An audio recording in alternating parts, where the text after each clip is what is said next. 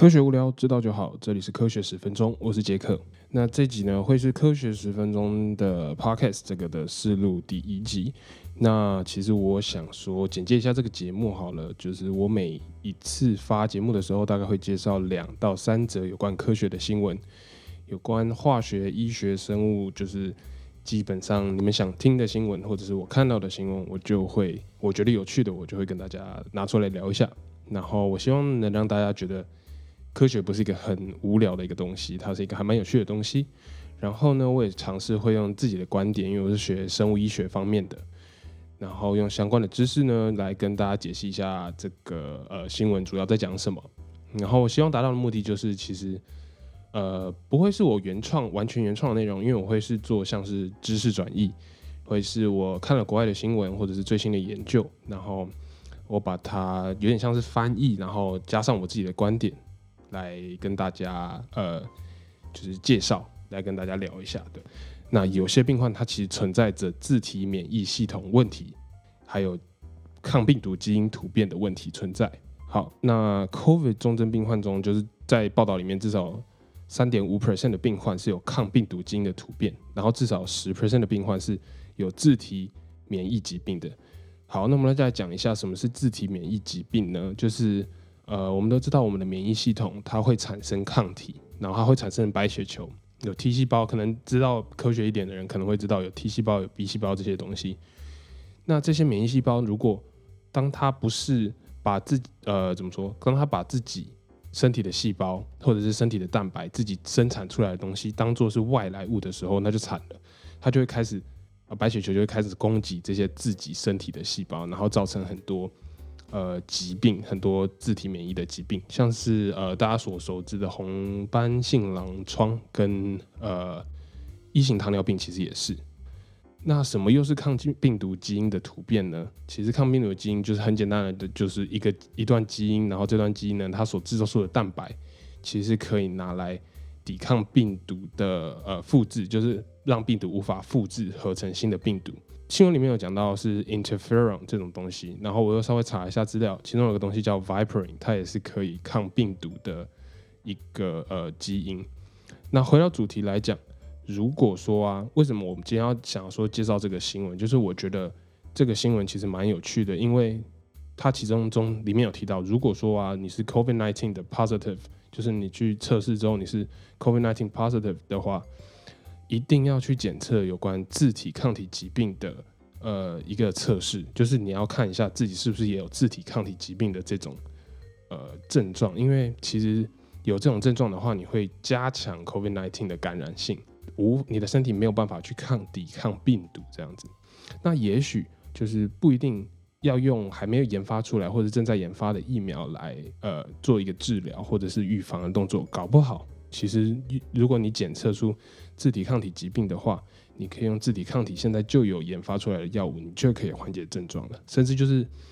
等于说，让你的身体自己去抵抗病毒，而不是就是给他一个外来的药。好，那其实我觉得，因为很多东西其实我是先看了原文之后再翻译过来，所以有些地方我还是会用英文。那我们要讲的很清楚，那请大家多多包涵。好，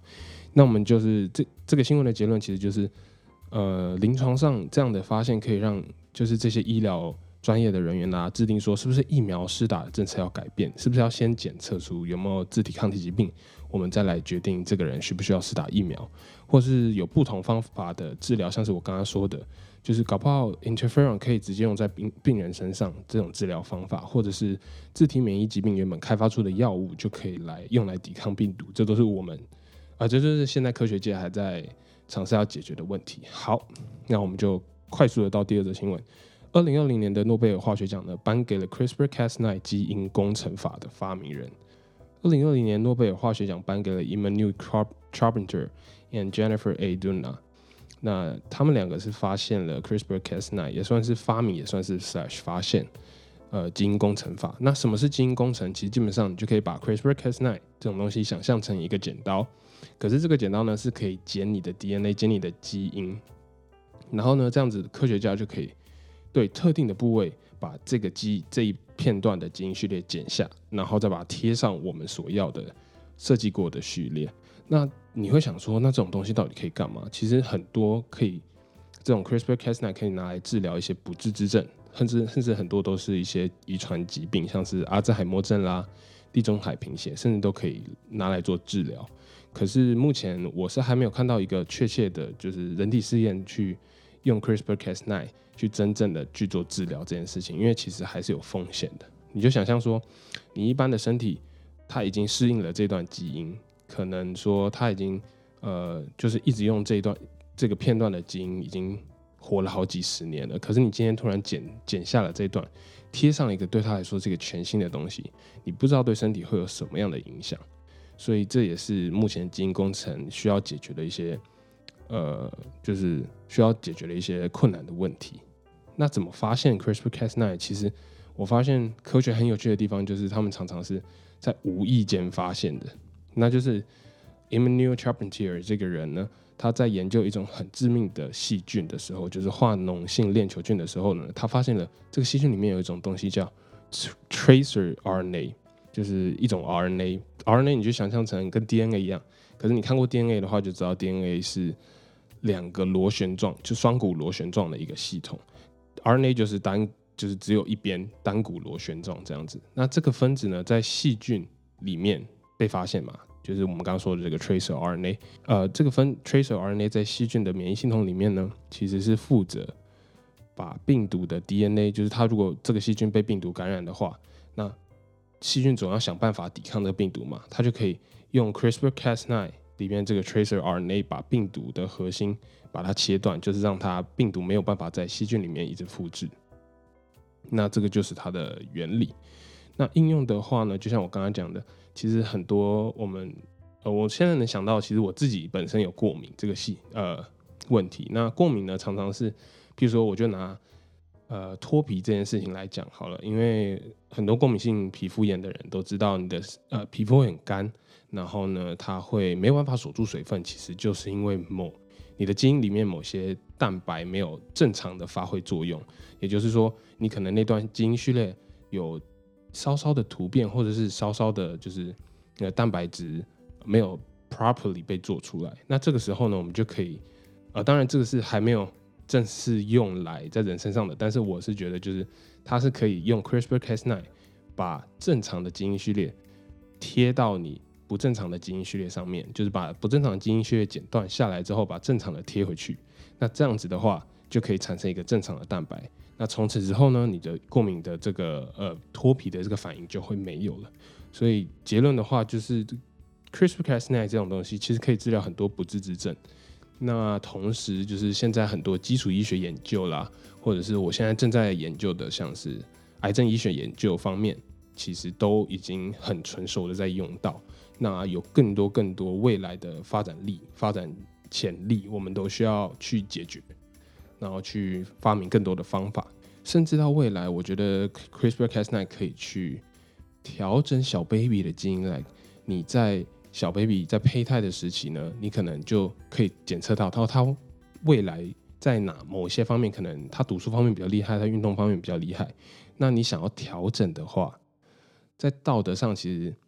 是呃，在科技上面的话，其实是有可能做到。你就用 CRISPR-Cas9 把这段呃运动员的基因啊，把它剪下来，然后贴到你的小 baby 身上，然后它就会 potentially 它就会有比较强的运动的表现，这样子。可是这样子的话，就不再是科技的问题，就是道德上的问题。那这样的话，你创出来的人其实就是有点像是人造人，而不是自然的一个产物。所以这个也是呃，我觉得科技发展到后来，科学发展到后来需要探讨的问题。好，那第三则新闻呢，其实就是 COVID 减少了地球的负担吗？呃，怎么说呢？世界上碳排放量最多的一个类别，其实就是交通运输。那在这次 pandemic 的疫情之下呢，因为大家都 work from home 嘛，然后很多的工厂也没有办法去正常的运作，然后很多货运的部分，因为工厂没有办法。正常的运作，零售商也都关了，所以他们货物的运输呢就减少了非常多。所以这次的 pandemic 呢，让碳排放量最多一个类别就是交通运输这个类别降低的四十 percent，然后它是史上碳排放量降低最多的一次，总共达到了一千五百五十一百万吨的二氧化碳就是降低。那二零二零相比于二零一九时期，算就是你可能觉得八 percent、九 percent，他说比起同一个时期，二零一九年这个时期降低了九 percent，你可能觉得不是很多。可是你当你想到有一千五百五十一百万吨的二氧化碳减少，其实你就可以想象那个数字到底是有多么的大。那其实这个新闻就是比较属于让我有一个反思的概念，就是地球是不是在发出警讯？是不是地球觉得人类？嗯，就是对对待地球太不尊重了，然后呢，地球就产生了病毒这个东西，那就是利用病毒，地球利用病毒来传达一个讯息给人类，说不要肆意妄为，不要觉得说地球就是你们可以随意破坏的一个东西，所以就 stop，让你们人类知道大自然其实是有力量去改变这样的事情的。我觉得这比较就是，其实我我自己觉得我是一个比较会这样思考的人，就是比较有时候会想一些哲学的问题，或者是就是自己在思考一些奇妙的问题。可能大家觉得这不是什么，就是你怎么会想到这种奇怪的问题？可是我就觉得有时候这样想还蛮有趣的。那就是是不是？我觉得是不是就是